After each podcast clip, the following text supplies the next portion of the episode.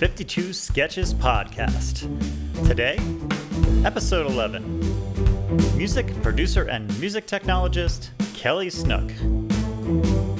Welcome to 52 Sketches, a podcast about creativity and creative practices. Here's your host, Rob Head. Welcome to the 52 Sketches podcast. This is your host, Rob Head. We are here today to chat about living a creative life, the art and science of bringing truth and beauty into the world. So today, I welcome rocket scientist turned music producer Kelly Snook. Dr. Kelly Snook earned a PhD in aerospace engineering from Stanford University and worked at NASA for many years as a research scientist. She left NASA to pursue music production and music technology, working with such stellar artists as Imogen Heap and Ariana Grande. She now teaches at the University of Brighton and is the inventor of experimental digital instruments such as the Mimu gloves that turn gesture into music. So, Kelly, I am delighted to welcome you to the podcast. Thank you. It's lovely to be here. Wonderful. So, your background is, shall we say, you know, compared to most of our guests, unusual. So let's let's tell your backstory. Uh, it's pretty clear from your academic uh, achievements that you were a science kid. Yeah. Actually, I was always a music kid. I yeah. I, yeah, but I when it came time to choose what to do with my life, which they make you really feel like you have to know when you're 16, mm. mm-hmm. um, I was terrified to, to, do music. I was so terrified that um, that engineering seemed like the easy way out. So um, I chose mm. engineering mm. over music, and and always felt that I was, I was uh, in a way um, dodging my duty to my mm. purpose. so, so I always, um, I always did keep it, tried to keep a, a little hand in music, um, even when I was in school. Wasn't mm. uh, sometimes more successfully than others, but um, yeah, really, it was always music that was calling to me. So, did you play certain instruments as a kid? I did. Up? I played you playing band at school? I did. I did all of that. I played the piano mainly, but mm-hmm. then I also played. I went through a series of different instruments before in fifth grade, settling on the oboe. I I think I, I had a oh, stint oh, nice. with the bassoon. That was too mm-hmm. heavy. With the cello, with the violin, uh, with the baritone. Uh, but I mm-hmm. chose I chose the oboe eventually, and the piano was always there. But that was back in the days when I thought those were my choices. Now I didn't know about music production in those days. Right. Um, so, yeah, absolutely. Huh. It's fascinating. I grew up in sort of a similar fashion, um, and I went to the University of Maryland thinking I was going to study aerospace engineering, like you did. Uh, it, but did the irresponsible thing and drifted around and got a degree in dance. so, oh wow! but lucky for me, uh, the the web came along and I was able to make a living in technology, even though I didn't. You know, nobody had a degree in web technology, so it was right. it was sort of free for all.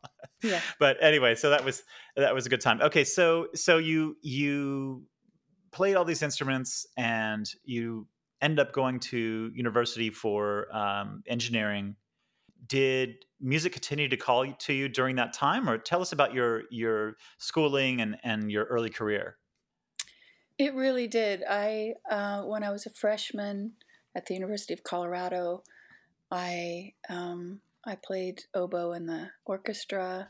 Uh, I I kind of had decided that I was going to do music, uh, air quotes on the side, and mm-hmm. air quotes.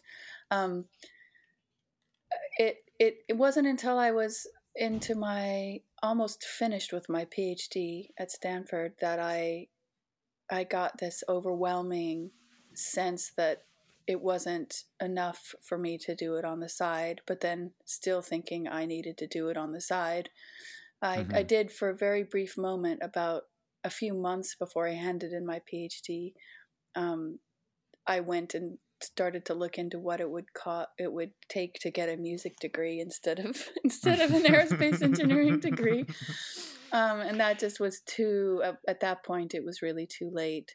So instead, what I did mm. was I. Um, well, while I was a graduate student, I had also pursued some really interesting musical forms. I, for a few years, I was in the Stanford Taiko Ensemble, which is a Japanese Mhm. drumming kind of. Yeah, we have a between- taiko uh, guy here in in Ashland, Oregon, who's Yeah. really masterful. Yeah. Yeah, and it's actually not possible to say whether that's dance or martial art or music. It's Mhm, kind of all mhm. the things together. I learned a lot about myself and about It's- the way I think about music. It's the only instrument I've seen where you have to literally train, workout to to play Yeah. Yeah, and so I did. A lot of my years as as a graduate student were really focused on taiko and not on aerospace engineering because the Hmm. ensemble, the ensemble also was very serious, and we would do Hmm. it was more than forty hours a week of of physical training, and we made our own drums, and we made our own uh, our own outfits, performance outfits, and Mm. you know it was a very it was a serious practice. It wasn't just it wasn't just a hobby. So Right, right. um, you know that I, I always uh, more and more as I was going going along in my engineering degree, I was trying to I was getting a sense that I wasn't just gonna build rockets. I was gonna maybe try and figure out how to do more.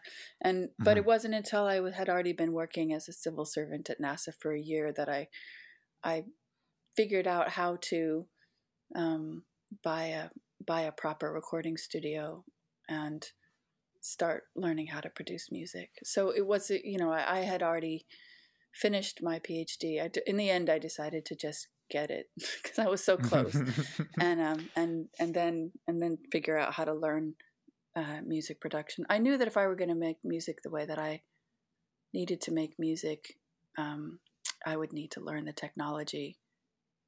And Yeah, actually, the thing that yeah. made me realize that was one night um, I came home really late at night and heard a song of Imogen Heap's on the radio, and and it just jolted me into realizing that I needed to be putting energy into figuring out how to make Hmm, how to make music. Um, hmm. it was yeah. it, it wasn't a good feeling. It was a kind of a panic feeling. that was actually Yeah. what caused me to look into well, what, what would what would it take for me to get a music degree? But the the degree was not the answer. Really, it was just putting in the time and the technology. Right. The skills. Yeah. I've had a couple of moments of like where you're just completely arrested by a particular artist. I, I remember I had to pull the car over when I heard Tori Amos for the first time. Yeah, Sam. Similar with Tori, and around the same time, she was also making music. Uh, yeah. she, she Mhm. was putting music. I was late '90s, you know, and a Yeah. the music was starting to come out that was like, oh, this is this is, sounds like what's in me. Somebody else is Hmm. making my music. My in music, a way, yeah. it felt like that. Like, oh gosh, what am I doing? Why am I not? Uh, why am I not doing this?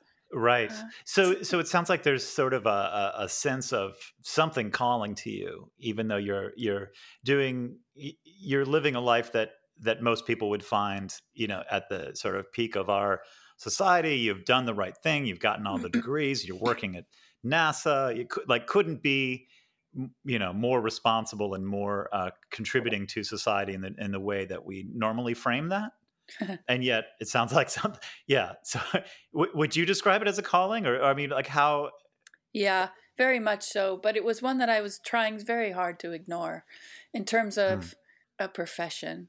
Mhm. because you know and part of it was a response to the completely inappropriate way that society handles art and music and you know i wanted very very much to be creative and for my life to be about music but i didn't want it to be about me and it was it's Mm. really impossible to separate those those things in the traditional music industry music industry is Mhm. about glorifying individuals and yes yeah and people and their image and their bodies and and it's so materialistic that I couldn't see a pathway for uh, for Mm-hmm. leading a life that was supported by a profession in music without succumbing to what I saw as just a completely inappropriate music industry Mhm, and mhm. and I couldn't reconcile those things. So it was very much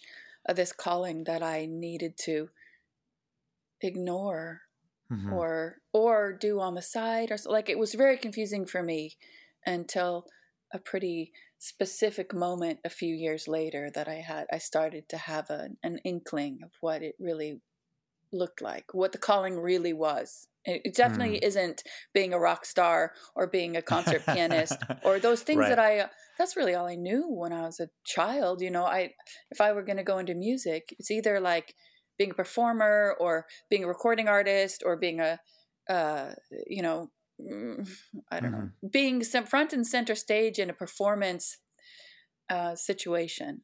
Right. Or right. or playing in an orchestra, an ensemble or something. Uh, you yeah. know, those were those to me that was what it meant if I were going to do music. Mm-hmm. You you mentioned um, Imogen Heap and and the first time I heard of you actually was from I think a mutual friend that lives in Palo Alto, uh, and they mentioned that it, maybe it was Imogen Heap that lured you away finally from NASA? Is that it right? was, yeah. It Tell was. us that story. Yeah, how did you make that transition? Yeah, so um, you know, as I had explained, Imogen Imogen's music had a really big impact on me in that critical time when I was doing my PhD. It was her first. It was her first album, really. I don't really actually listen to music very much, but I listened to that pretty pretty obsessively. And then kind of got busy doing other things for many years, and I started producing music uh, on my own, and um, and while I was working at NASA, and so we could just cut a few to eight years later, and uh, by this time I'm in Washington D.C. My studio's there. I've been I've been producing music for a few years with independent artists, and um, I Were you working watching, at Goddard Space Flight Center? I was. Time, I was working yeah. at headquarters and at Goddard, both hmm. uh, when I was hmm. living in DC. And I see and I, I was just watching a movie and the end of it was let go the, the song let go that imogen did with guy sigsworth in, in their duo called frou frou and yeah. i was just jolted back into oh my gosh imogen heap is still making music of course she is and wow this is incredible and then i realized because i had been producing music for so long that what i loved about one of the things i loved about imogen's music was her production and also guy's production guy sigsworth's mm. production mm-hmm. And now that I'd been producing, I was listening to music in a completely new way. And I got in mm-hmm. touch with Guy Sigsworth um, at that moment just to tell him how much I love his production and to, hmm. um, I don't know, just to, yeah, just to let him know. And he wrote right back because he was he was really a NASA a NASA nerd as well, and so he mm-hmm. and I mm-hmm. started this pen pal relationship for the next few years. That oh, that's fantastic. Where, you know, I, I, would talk about space stuff, and he would talk about music stuff, and he, you know, I learned a lot about string production from him. And you know, I would I would just send him an email like, "How did you get this? How did you do this string build And this?" I started to listen to all the other artists that he produced, and um, just with mm, producer's ear, and and so it was really through Guy's influence on Imogen's music production and Imogen's also Imogen's production mm-hmm. that drew me back to pay attention to what she was doing because I hadn't really I wasn't you know listening to music I wasn't other than the music that I was producing I was just it was enough for me to just work at NASA and and, and make my own music so mm-hmm. I I hadn't been really listening a lot and right. then so then at one point I was asked to give a talk in Japan. The the Association for Baha'i Studies in Japan asked me to invited me to Japan to give a series of public lectures about the um, history of space science and hmm. astronomy on our collective understanding of ourselves. And so at this point, huh. I was living in DC. I was I was um, or it was maybe it was just before I had moved to DC, but I was working at NASA, I was making music, but I wasn't really thinking in the biggest possible picture about about what what was, you know, what was the relationship between what I was doing and the history of human thought? You know, that's the biggest, that's the biggest possible question. And I was so daunted by this invitation, right. and I felt so, you know, imposter syndromey about it that mm. I I started reading and reading and studying for this for this tour because I mm-hmm. didn't even I hadn't even really even thought about the history of space science and astronomy uh, and the impact on collective human thought. So yeah.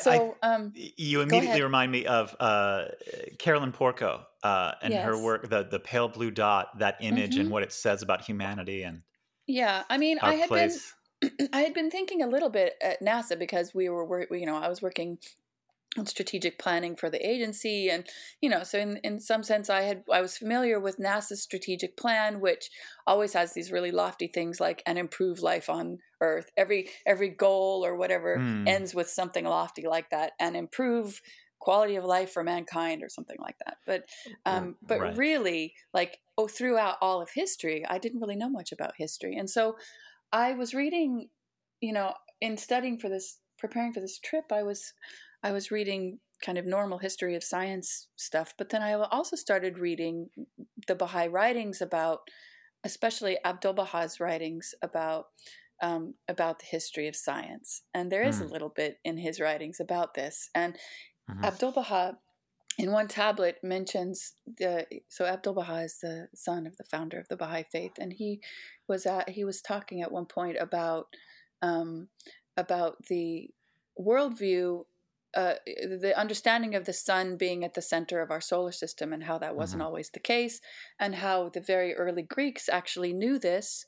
And for example, uh, Pythagoras and and those mm-hmm. people during that, and then it's kind of debated, but Abdul Baha said that this was known, and then mm-hmm. Ptolemy Ptolemy proposed a different a different idea, which was that the Earth was at the center of everything, and mm-hmm. Ptolemy um, like put out an actual written thing that started spreading and that worldview that the earth was at the center of everything then became the worldview that mm. was infused into everything he had the inclu- publishing advantage yeah so he pu- because he published it and also had good arguments for mm-hmm. why it was that way that's what took hold for the mm. next 1500 years and it wasn't okay. until copernicus came along and proposed again that the center that, that the sun was at the center yeah. right and so abdul baha actually had a tablet where he spoke about this and i started thinking about that like oh wow yeah that's a huge misunderstanding and a mistake in knowledge that was propagated for 1500 years and it cost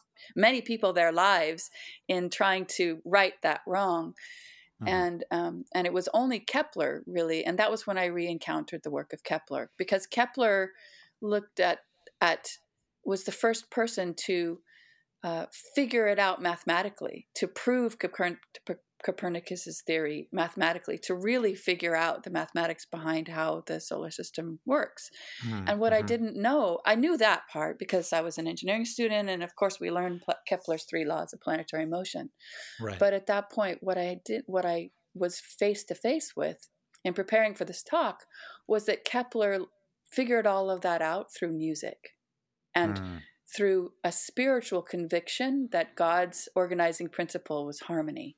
And so, mm-hmm. using harmony, the spiritual principle of harmony, and the and the, the best data that existed in the moment, and insisting that the observations matched the, the mathematics. It was only through all of, doing all of those things together and using musical principles that he made this that he essentially launched modern astronomy. So mm that was the moment where I was like, why are we not using music like this right now? why why are we just playing with it like it's a toy? Why aren't we using it to understand our universe? Hmm. And that was the beginning of my real like the light going on like this is where this is where the purpose is for me this is where hmm. it's like figuring out how to use music as a tool to understand ourselves and to understand the universe and and so that was the beginning of this um, project that so, I'm still working on. That was that was 19 years ago. that was 2001, and I'm still starting on this project to build to build a musical system that allows us to uh, learn about our our realities. But um, yeah, that that was right. really so that. Was how did you go from point. that realization to to getting uh, pulled away away from right. NASA? Okay, and, so right. Yeah. Okay, so so that so that was 2001. So by by 2008, I was really itching to try and figure out how to do this. How do I how do I how do I figure how do I build essentially build a model of the solar system that's playable as a musical instrument where I can learn about the physics. Hmm. Um, I didn't know how to articulate it that way. I had no idea really what it was that I wanted to do, but I knew it had to do with using music as a scientific tool. Hmm. Um, and I knew that in order to do that, I was going to need to learn some new technological tools because at that point, all I, I could program in Fortran 77. That was all I knew. wow. um, and that was not going to be enough to do to do what I wanted to do. Yeah, for our And kind s- listeners who who aren't software developers, uh, Fortran is a is a rather uh, antiquated programming language that doesn't get uh, a lot of new development these days. NASA still uses it now, but uh, but um, you know there was a lot going. This was now 2008, and you know that was an explosion in in in um, programming tools and computer digital tools and did- you know Yep. Internet of Things being born and and that sort of thing. And I knew that I needed to figure, I needed to learn some new tools, and so I I applied to NASA to send me to the Media Lab. There was a program called Innovation Ambassadors, where they were sending people from NASA out into the world where there was innovation going on to figure out how to be innovative and bring that innovation back to NASA.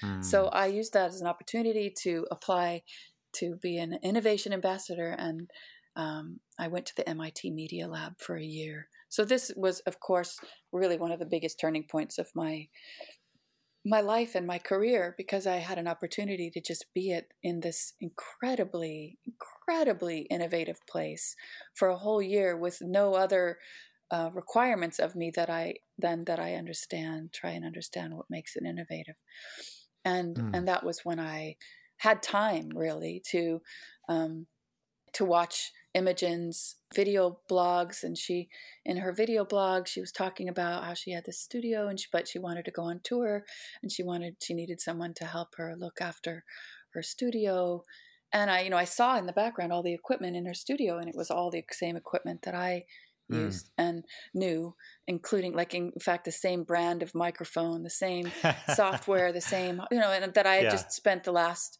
eight years teaching myself. Mhm. And so um, I wrote to Guy at one point, and um, and you had already him- had an established and and I by then I was like for three or four years, Guy Guy and I had been exchanging emails. So I I just wrote to him and said, hey, uh, do you have Imogen's email address? And I I I wasn't planning on actually contacting her. I didn't feel ready. I hadn't done Mhm. anything musically that at all represented my own. I don't know my own creativity or my own voice at Mhm. all. I wasn't, but but um, you know, I I was also feeling embarrassed that I Mhm. that I was so shy. So I decided, okay, well, I'll just get her email address, and then at some point when I'm ready, I'll contact her. Well, Mhm. I wrote to Guy, and the the next morning when I woke up, he didn't just send me her address. He he like introduced me to her over email, and she wrote back, had written back before I woke up. So I was kind of forced Ah. into into corresponding with her and so i i just kind of suggested well maybe i could help you and you know who who was i wasn't in the music industry i wasn't any anybody but right. um but she was like oh yeah maybe that would be good and she came and visited me at the media lab and you know i introduced her to some of my friends that were doing really cool things she was looking for new ways to interact with her music on stage new technologies Mhm, and mhm. one of my friends at the media lab or two of my friends had created this glove that you could you know you could grab a note while you're singing and ma- manipulate the note and she just she saw that and she was so excited about the possibilities for her own music with the Hmm. glove she was like oh that's what i need she immediately went back to the uk started working on it meanwhile i was still at the media lab and then went back to nasa for a few months but it was really at that time that i understood that these technologies that were being developed and these tools that we have uh, in in music are actually they're the same tools. It's it, it's it's like it's kind of agnostic. Whether you want to use technology for science or use it for communications or use it for music or use it for visual arts like the technology is is technology Mhm. and really it's just technology to enable human creativity whether that's in the sciences or in the arts or in exploration or whatever it is and you know it was not really very much of a leap to go from working on technology for science to technology for music it's really not a leap at all it just Mm. in our world the world makes it seems like seem like it's a leap but it's not at all a leap Yeah. But You so mentioned, very, in, yeah. you mentioned in an interview that I, I uh, saw on on YouTube that the pace with which things develop in the two worlds are are dramatically different. So obviously, doing government work at NASA, where uh, you know my understanding is you, you feel lucky if you do two missions, you know, in your career. Uh, Right, yes. Versus, you know, versus the uh, the art world where you know uh, an artist might say uh, okay we're going to build a glove and and and i'm going to be on stage with it in six months you know go no it was know? one month it was not six months it was you know it was a yeah. ridiculous amount of development in a short time with very high stakes and not uh-huh. no testing that uh-huh. that was the yeah it was it was a completely different pace honestly uh, i'm much uh. better suited to that faster pace but it certainly is nerve wracking and and and right. very very um stress inducing. So did she pull you into the glove project? Is that how you ended up in her studio? Well, she got the idea for the glove project while she was visiting me, so I kind right. of pulled her. Either way, it, it, uh, it that was where it was kind of the idea of it was born. She and Tom Mitchell started working on it uh, even before I got there. But I went soon after, not just to work on the gloves, but she was working, she was starting a new project. She was starting her Sparks album, which is essentially 13 completely different projects. Hmm. All it was like a project album. So each song is a project. And it was only one song on that album that was the glove the glove song. Uh-huh. Uh, it was called uh-huh. Me the Machine. But for that song, she wanted to completely write record and perform a song with gloves, which is like whole different technology requirements for those things. You know, performing is one thing, but creating is a whole different. It's almost like a different set of requirements for that technology. Right. And so we started. We did start immediately. You know, she and Tom had already started looking at gloves, and one of the first packages to arrive at the house where I was living next door to her when I got there in 2010 was the 5DT glove that we started with, which was an off the shelf glove that you could buy. So we started kind of low key at the beginning. It was only mm-hmm. one of the many projects. And since I was her musical assistant, I was her studio manager and musical assistant, I was really, really consumed 24 7 was supporting all the different projects. I mean, one project, right. just to give you an idea, one project involved traveling to China for two months and setting up a, a recording studio and and completely writing and recording a song from different places in Hangzhou mm. in there in China. So that's just an enormous undertaking to to ship an entire studio's worth of gear so that Imogen can write a, record and write a song in China.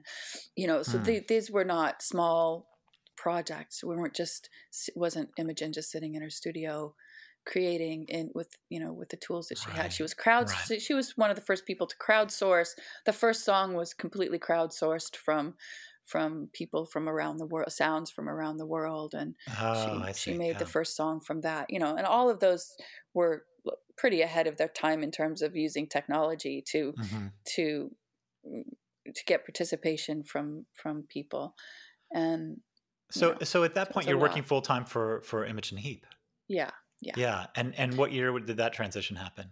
Well, I kind of we decided to test things out. There was a lot of other stuff going on. My husband is British. My ex husband, uh, who was my husband at the time, was British, and his mother lived in, in England. There was some medical stuff going on, so I took some medical leave from NASA at the beginning and went to the UK to just test out whether Imogen, yeah. whether that would be a fit even mm-hmm, whether it would mm-hmm. be possible to make that that mm-hmm. leap. So there was 2010 was an experimental year, and the main project that I worked on with her during that during 2010 was a big performance at Royal Albert Hall with a crowdsourced video project uh, with an orchestra and a choir, which mm.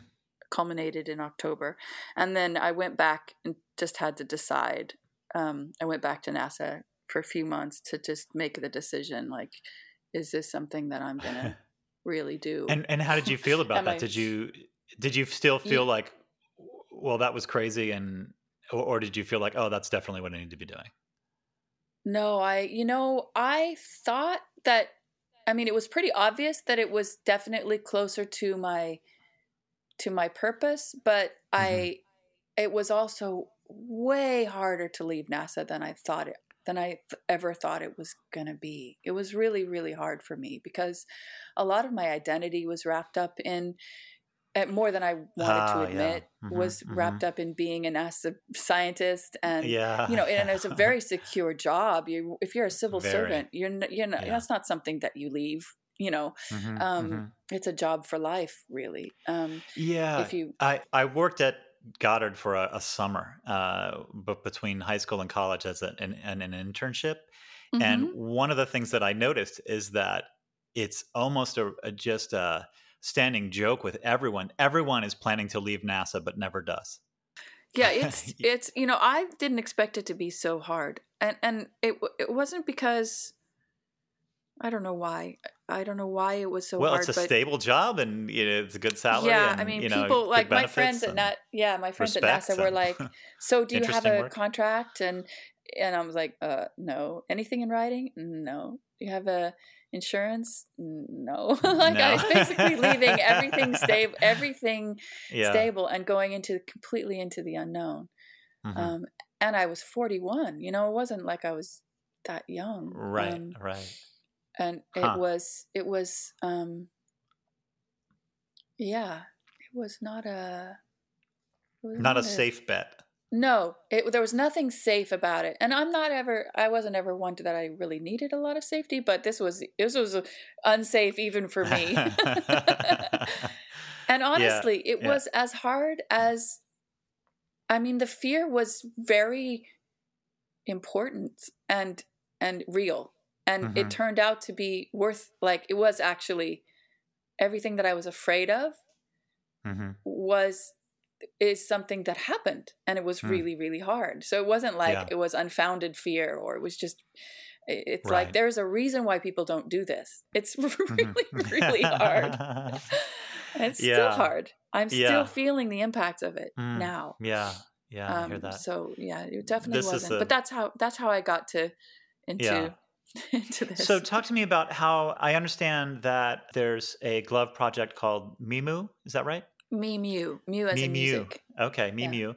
Tell us about that. Is that is that has that reached productization? Is that Yeah. uh, an ongoing? Okay, yeah, great. Yeah. So so what we started then in 2010, then it became it started to become very clear even in those first years. 2012 was when we did the the big she did the big performance in in in uh, her in her garden in a big dome that she built with that was streamed to one and a half million people with the, with the gloves.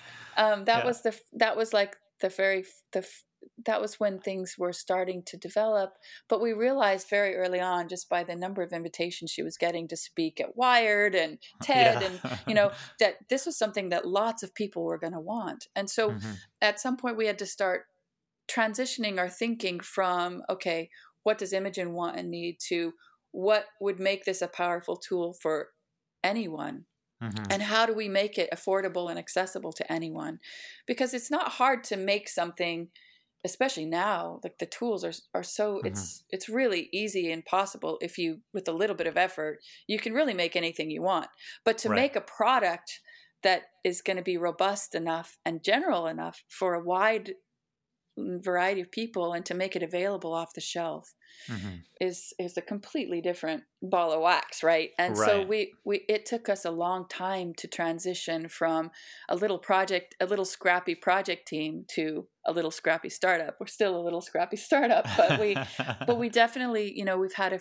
a pretty slick website that uh, and you can go and you can pre-order your gloves they're still unfortunately pretty expensive because we're Mhm. still right at that edge of being able to manufacture them and making them by between somewhere between making them by hand and manufacturing them the pieces now we can have manufactured but we still have to do the final assembly Assemble. by hand Yeah. Yeah. um, Hmm. and and and really we're a hardware and a software company and so we we have we have a hardware product but we also have a piece of software that works with lots of different hardware and Hmm. so we're trying to you know we're really um, every year we're getting closer to a proper company with proper uh, marketing and proper yeah. um, you know management and and proper uh, everything proper right. um, but uh, but uh, you know it it has taken us 10, t- 10 years to get there um, Mhm. so it's not like a fully mass marketed thing that we can just like Right. license out to someone or sell and we've never wanted to be the kind of technology company for for many many years our our business structure was as a nonprofit which is really unusual for a tech company. So we've always just had the vision that we want to transform the way music is made rather than make money. Uh, mm-hmm, so the mm-hmm. goal has never been to create this piece of technology build a company and then sell it which right. is what a lot of software and hardware companies do. And True. we've been a, we've had a completely different mindset from that. Mm-hmm. We haven't even wanted to take investment from typical investment sources. So we've always been in this um, minimum kind of struggle for uh, for for funding and and mm-hmm. just mm-hmm. barely making it. Uh, uh, but that's all in order to hold on to. I think the the values that we collectively hold as a as a team. Right. We're still very small, uh, but I think I think it's it's gradually now changing, and more people are coming on board, and we're becoming. We, we, we actually had the benefit of being very widely recognized very early on before the technology had it really was ready for that kind that level of recognition. Mm-hmm, we had mm-hmm, so mm-hmm. many people that wanted to buy gloves when Ariana took them on tour for example. Yeah, tell us about that. What when was that and and how did that happen? How did you end was, up under the stage at an Ariana Grande concert? oh, that was in 2014. We were um, building our first round of gloves that we had sold to um, a small number of, of, backers that we had found in a in a Kickstarter campaign that we ran, mm-hmm. and and so we we were making. It was a very small. There was like 17 pairs of gloves that we were making and mm-hmm. around the time when we were figuring out how to assemble all those gloves uh, in Imogen's barn, um, uh, Ariana came through town, and Ariana was a big fan of of Imogen's, and uh-huh. she uh, and so Imogen huh, invited her surprising. for dinner. I know, right? No, I, I, I, totally get it now, but she yeah. was a really huge fan of Imogen's. And mm. so Imogen invited Ariana around to the barn or to the house for dinner. Ariana saw the gloves. Ariana really wanted a pair of gloves. And so since we were in the process of making them, we we decided to make a pair for Ariana, and so she came back round through town around Christmas time that year, uh, and um, what's when we were in the barn, really really working on making them happen, and she came to try them on, and when she tried it on, she decided, oh, I really want to take these on tour. But her tour was starting like two weeks later. It was so crazy, uh, and and so we really had to scramble. First of all, to just get the gloves finished, but then also to um, figure out how to support that. How do we support her taking this experimental technology on this world tour. It was her first tour, the honeymoon tour. Mm-hmm. It was it was starting in earnest, I think, in, in February uh, late okay. February, but the rehearsal started literally two weeks later from mm. when she came to try them on. Right. And so, you know, all of us were working other jobs at the time. We weren't, none of us was working on Mimu full time. In fact, mm-hmm. none of us ever has worked on Mimu full time. Uh, right. This company after 10 years where nobody, mm. we've never had a full time employee. Wow. Um, and I was the only one really in a position to be able to leave what I was doing and go help get her set up. And we had to we had to come up with all sorts of new technologies very fast. And I I worked with my friend Ben Bloomberg at MIT to build a system that would work on the big stage uh, with the gloves, a communication system uh, for the data, and he he was such a rock star as well and just getting that ready in in a matter of a week he had put together this stage ready data transmission system um, hmm. he's now by the way he's um, nominated as the producer of jacob collier's um, best record uh, grammy best re- best record grammy now uh, he's just a tech tech genius um, and just hmm. an amazing, amazing. You'd guy, have to be a tech genius to to be able to contribute anything to Jacob Collier. He's right, pretty, I know. pretty good in the studio. No, yes, I mean I don't know if you've seen Jacob's um, uh, looper work with on his looper, but Ben built the looper and just does oh, all of cool. his live sound. And anyway, he's yeah. He's... I just had seen um, Jacob Collier giving. Um, a, a, peek into his studio and his his oh. uh, production process. Oh, he's oh, yeah. pretty savvy with Logic Pro.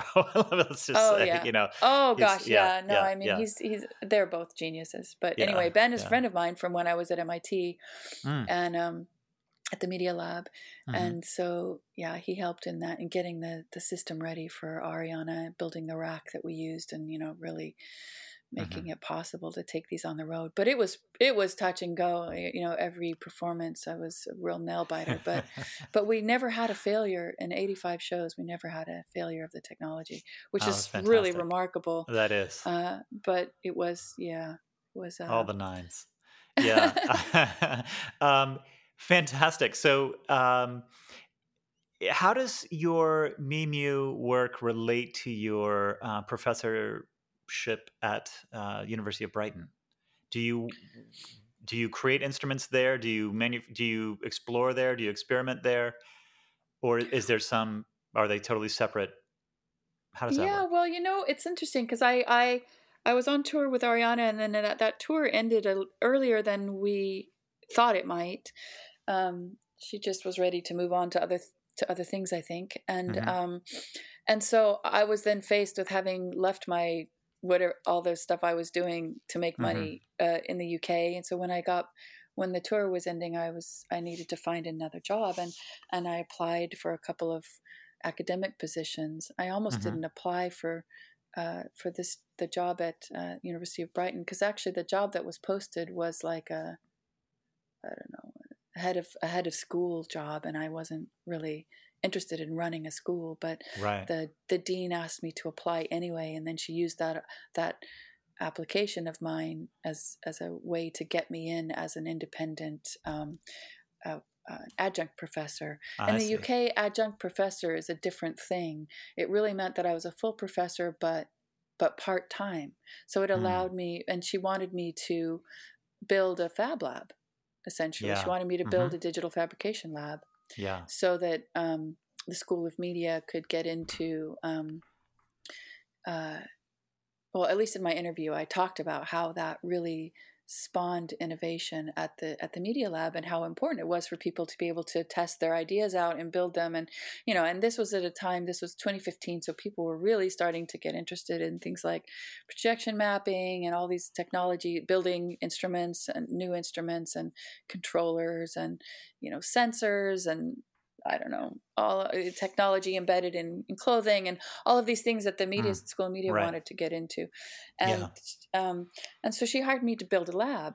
But as and and as I started getting into that, I started to find a lot of support amongst my colleagues at the university that I wasn't expecting for mm. the Concordia project. So this this project that had been brewing in my mind right. since, since and and it was really during the tour uh, during during my tour with Ariana and just before applying for that job at Brighton that I decided, okay, you know what?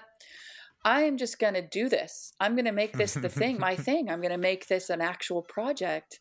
But I had no idea how to do that or even how to articulate what it was that I wanted to do. And it was starting mm. to get clearer, but I just decided that I was going to put my energies into writing grant proposals to be able to build Concordia. It didn't even have a name yet. It, the, the name Concordia didn't exist um, that was mm-hmm. the beginning of me getting serious about trying to figure out how to make Concordia my main thing.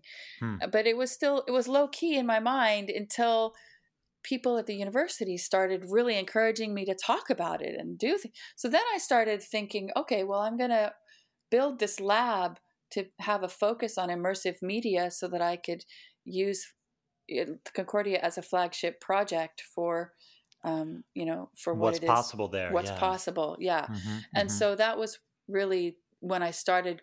I got invited to give a talk about Concordia in one place, and once that happened, I started getting every time I would give a talk, other people would invite me to talk about the project. So the project didn't exist yet, but I started traveling all around the world talking about it, and it was just in speaking about it that it started to take shape, and um, and that you know that was the beginning of of where I am now, where that's really my main my main project. I do I am working on Mimu, but Mimu for me is a is a piece of the larger puzzle of immersive, interactive um, uh, data sonification, essentially, a, like mm-hmm.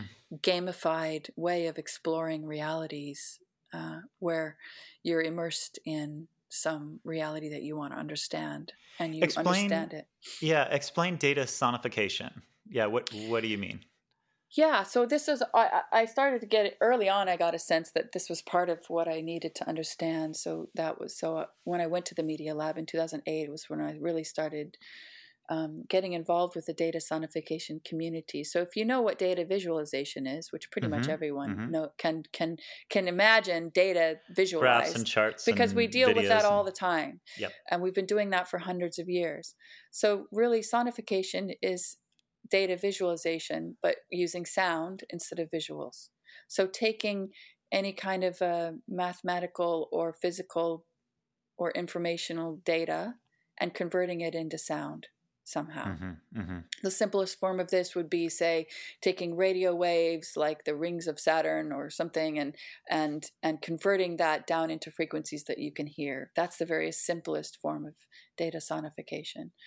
Um, But in our day to day lives, for those of us who are hearing and seeing, we we use what we see and what we hear together all the time. Our brains are wired to Yeah. take whatever senses we have and integrate that all into a model of our reality around us. Perception of reality. Yeah. Yeah. And so, but we don't yet do that with scientific data. We just take more and more screens and more and more plots and pages and pages of squiggly lines that you have to flip back and forth to understand, Uh. or like, or like densely Mhm. packed visual displays that just are super overwhelming. At some point, you can't take in any more visual data.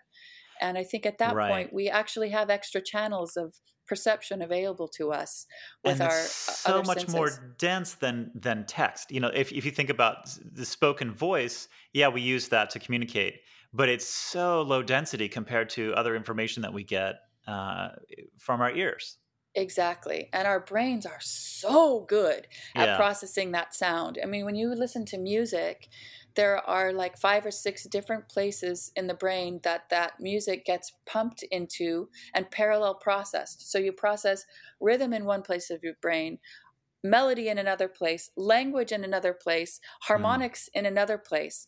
And the brain just it farms it all out, processes Mhm. all these different things in all different ways, and then connects it into memory and uh, you know and other other places to Mhm. co- to give it meaning and to like attach it to emotions. And that's such a complex process, and it happens all day, every day with us, and we're not even recogni- realizing it.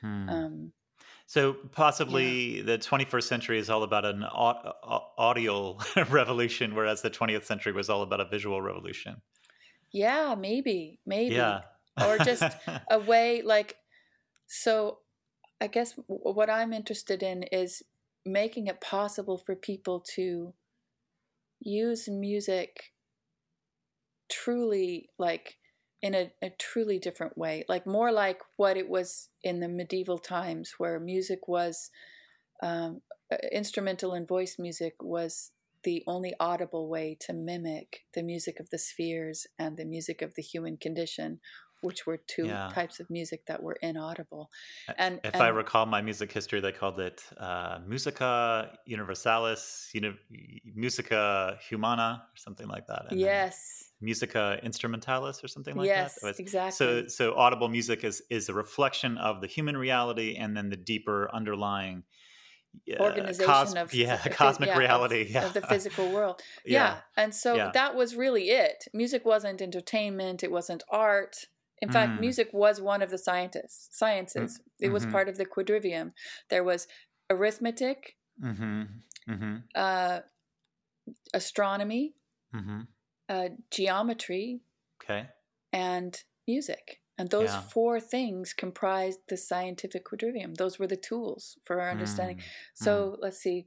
Um, arithmetic is number, geometry is number in space, astronomy was number in time, Hmm. and music is or no, music is number in time, and Yeah. astronomy is, is number in space and time. And Mm. those it was just four different ways of of of understanding number and Quantifying understanding. things. Yeah. Yeah, quantifying the world. You know, And it's so what- interesting to yeah, I- yeah to look at that history of, of music, the, the world we live in that you described earlier, um, where uh, music is commodified as a celebration of of self, essentially, or of you know uh, a, a persona. Um, yes, yeah, and that was what transition? I was resisting. yeah, yeah. You know, I think back to I, I, you know, I I would point to Beethoven as the one that really insisted that it was about his personality. you know, and, you know, and but before that, you know, certainly, uh, um, you know, uh, it was a gradual thing that unfolded over centuries, but uh, it sort of accepted that in the medieval period, particularly before the Renaissance, yeah, music was didactic. It was there to instruct. you know, yeah, and to, yeah, and, and that was uh, the yeah. worldview that Kepler had. Uh, yeah, and it actually started shifting right then. Mm-hmm. Um, but uh, yeah, Beethoven was a couple uh, couple hundred years after Kepler. Yeah. Mm-hmm, mm-hmm. Um, mm. Okay, but so, actually, Bach's yeah. Bach's music was was also based on the principles, the same principles as Kepler's work, mm-hmm. which people mm-hmm. don't really. How would you describe know. that? Yeah, what what do you mean when you say that? Um, just understanding ha- harmonic relationships as and harmonic progression as a mathematical expression as as a if you look at the mathematics of Bach's work mm-hmm.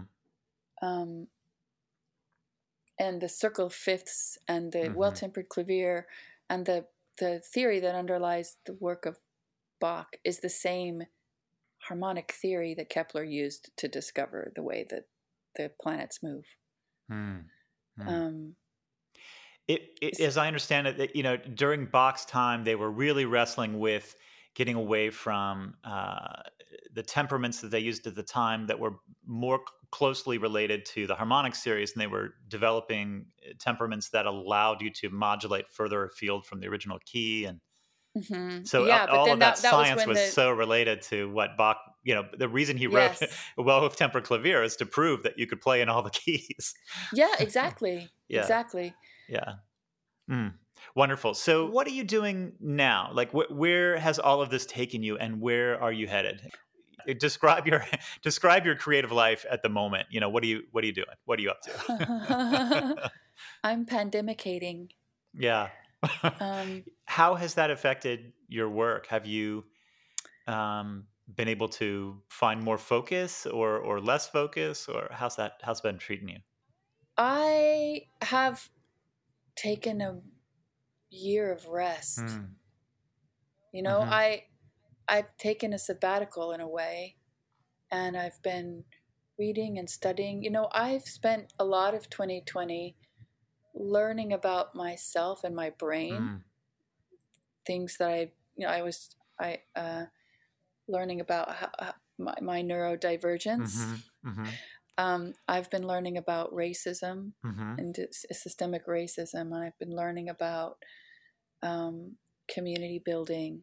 Yeah. Um, yeah.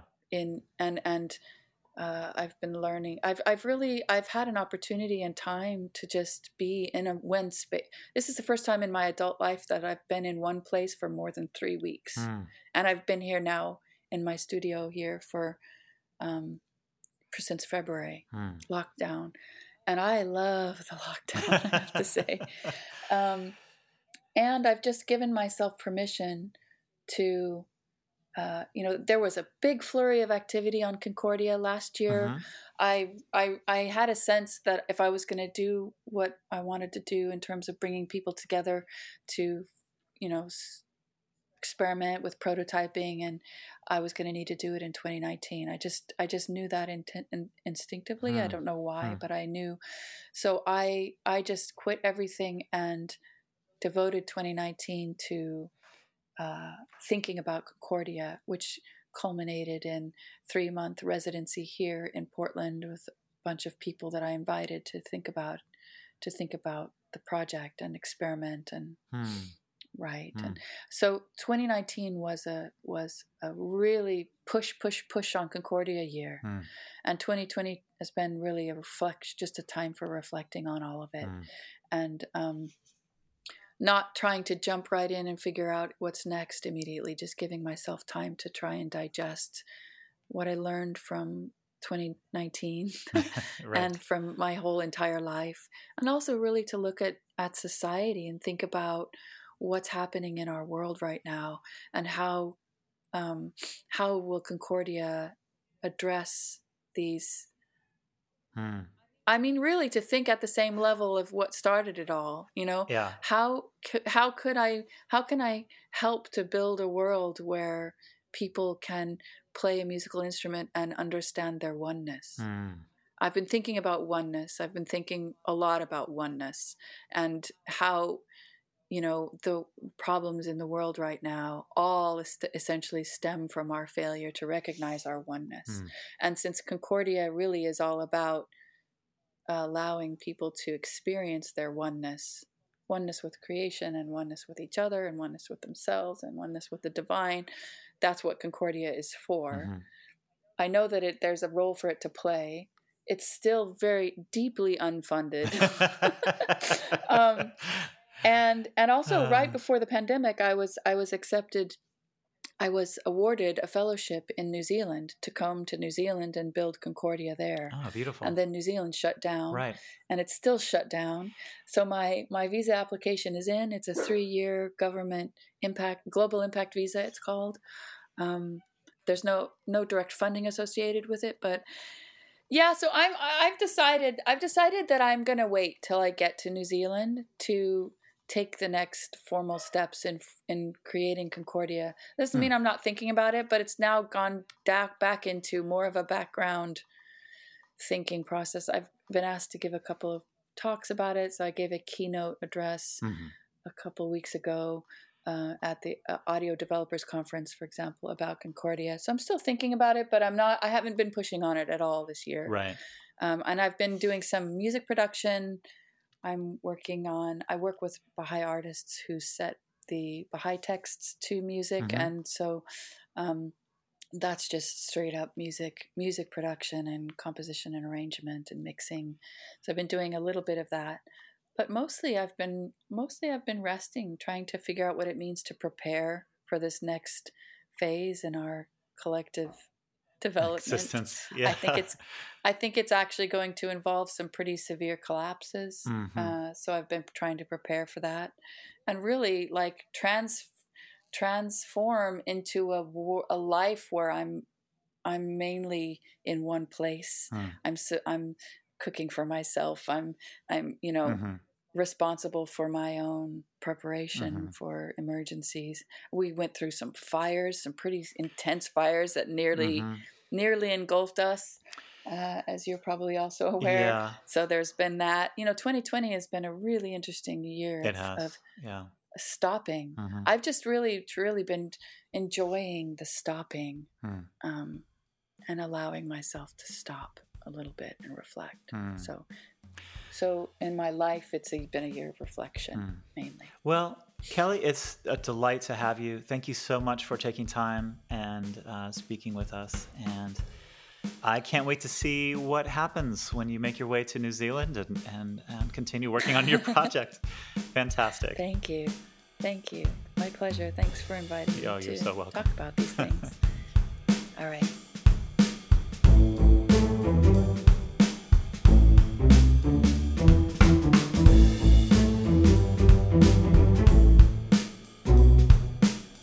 52 Sketches podcast is a product of 52 Sketches, makers of earlywords.io, daily, private, stream of consciousness writing to clear your mind and unlock your creativity.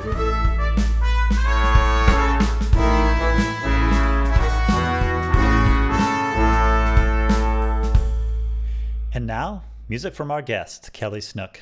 The track is Third Nature by Imperial Mathematicians.